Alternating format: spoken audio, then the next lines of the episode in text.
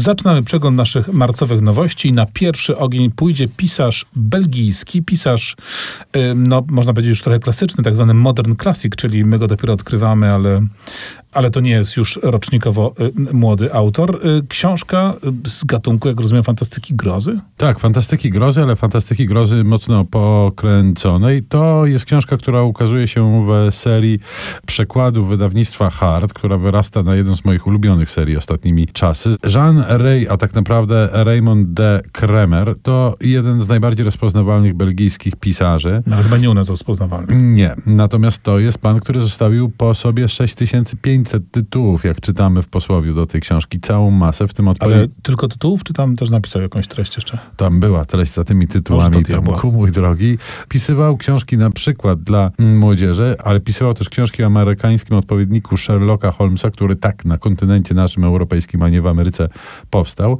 To jest w ogóle książka, która wyprzedziła e, epokę, bo jest to niezwykle odważna, jak na czas, w którym była pisana w sensie strukturalnym i w sensie formalnym książka, bo jest jest tu kilku narratorów, konkretnie czwórka. Tytułowy Malpertui to dom, w którym mieszkają, czy są zmuszeni do mieszkania mm, ludzie, którzy roszczą sobie pretensje do spadku, bo tak woli umierającego na pierwszych stronach tej powieści e, wuja stało, że ten, kto chce korzystać ze spadku, to musi się tu wprowadzić i mieszkać, ale to nie są współcześni nam Europejczycy, tylko bogowie greccy uwięzieni w ciałach współczesnych Europejczyków. To Herbert i Gaiman też takie rzeczy robili. No, tylko Jean Rey był pierwszy. No Jean tak. Rey był pierwszy ponad wszelką wątpliwość. To jest książka, no e, ja przyznam, e, że nic o tym autorze nie słyszałem wcześniej, a apetyt mi urósł i bardzo chętnie bym poczytał jeszcze jego opowiadania, których póki co w polszczyźnie nie ma. Natomiast mamy e, Malpertui. Bardzo Państwa namawiam do lektury tej książki.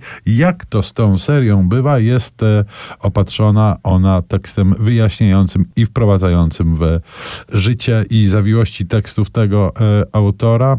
I posłowie w tym wypadku jest autorstwa Jakuba Polaszczyka, e, tłumacza, bo kto lepiej jak tłumacz, by wytłumaczyć, co autor miał na myśli. Skoro o tłumaczach mowa i skoro mowa też o takich klimatycznych, nieco sięgających w przeszłość powieściach, to nowość e, kolejna wpisuje nam się bardzo ładnie w ten trend. Mówię o Golemie, najnowszej powieści Macieja Płazy. Skądinąd specjalistę od grozy. No właśnie, specjalistę tłumacza. My o jego przykładowych dokonaniach mówiliśmy w tym roku już chyba przynajmniej dwukrotnie.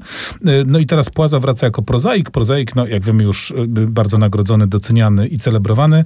Powieść Golem jest powieścią o golemie. To pewnie nie jest jakimś wielkim zaskoczeniem. Jest taką powieścią, która opiera się na pewnej rekreacji dawnego świata żydowskiego, Sztetla, gdzieś na pograniczu Europy Środkowej z Europą Wschodnią jesteśmy w jakimś takim kresowym y, obszarze, mamy miejscowość i w tej miejscowości zamieszkanej przede wszystkim przez Żydów pojawia się mężczyzna, o którym nie bardzo wiadomo skąd jest i który posiada pewnego rodzaju uzdrowicielskie zdolności, tyle że nie bardzo nad nimi y, panuje. Ten golem się pojawi w powieści oczywiście, acz pojawi się pod sam koniec, więc jak ktoś się spodziewa jakiejś takiej bardzo fantastycznej fabuły, to może się zawieść.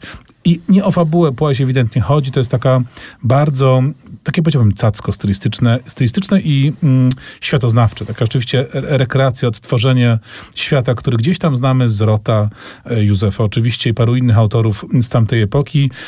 Jak to u Płazy wszystko jest domknięte, precyzyjne, e, bardzo delikatne stylistycznie. No on rzeczywiście celebruje każde słowo i każde zdanie. Zanurzamy się w ten świat Sztetla, no i potem zostajemy z niego dość brutalnie wyrzuceni.